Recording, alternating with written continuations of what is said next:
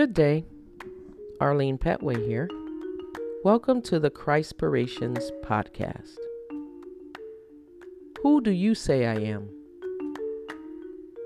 This is the ultimate question. It was first asked of the apostles by Jesus, and he's still asking the question today. The apostle said, Some people say you are this, and others say you are that. But Jesus said, Who do you say I am? Peter replied, You are the Christ, the Son of the living God. Jesus confirmed that Peter didn't answer this in his own brilliance, but that God Himself revealed this truth to him.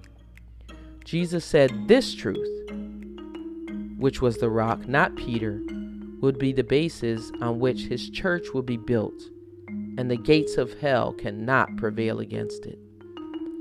In my reading this morning, Jesus is being led to his death. He can't carry his cross because he's been beaten so badly.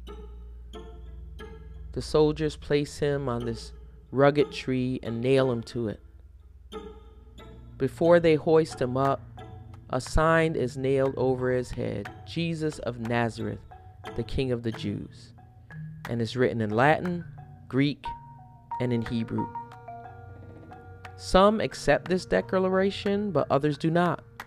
They wanted Pilate to correct it. John 19, 18 to 22. There they nailed him to the cross. Two others were crucified with him, one on either side, with Jesus between them. And Pilate posted a sign on the cross that read, Jesus of Nazareth, the King of the Jews.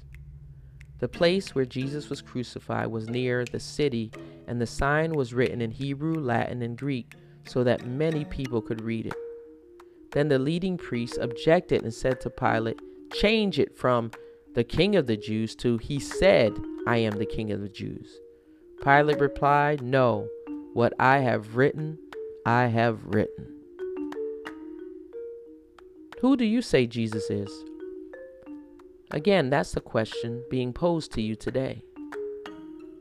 Well, who is the King of the Jews? He came from heaven to earth. He died on a cross for the sins of mankind. He is more than good. He performs miracles. He has no sin. He is God. He forgives sin. He's the only way to heaven. He rose from death. He is coming back again. He is the King of kings and the Lord of lords. If this is all true, and not just because the Bible says it, what declaration do you accept? Is it he is the King of the Jews, or that he just claimed to be the King of the Jews? Let's examine the facts. Do some research. Make an informed decision. Contrary to popular belief, you don't have to check your mind at the door when exploring matters of the faith. C.S. Lewis was a writer, theologian, and a former atheist, but he came to be called the apostle to the skeptics. And he said, A man who was merely a man and said the sorts of things Jesus said would not be a great moral teacher. He would either be a lunatic on the level with a man who says he is a poached egg, or else he would be the devil of hell. We must make you must make your choice. Either this man was and is the son of God, or else a madman or something worse. You can shut him up for a fool, you can spit at him and kill him as a demon, or you can fall at his feet and call him Lord and God. But let us not come with any patronizing nonsense about his being a great human teacher. He has not left that open to us. He did not intend to. So, who do you say he is? Your life depends upon it.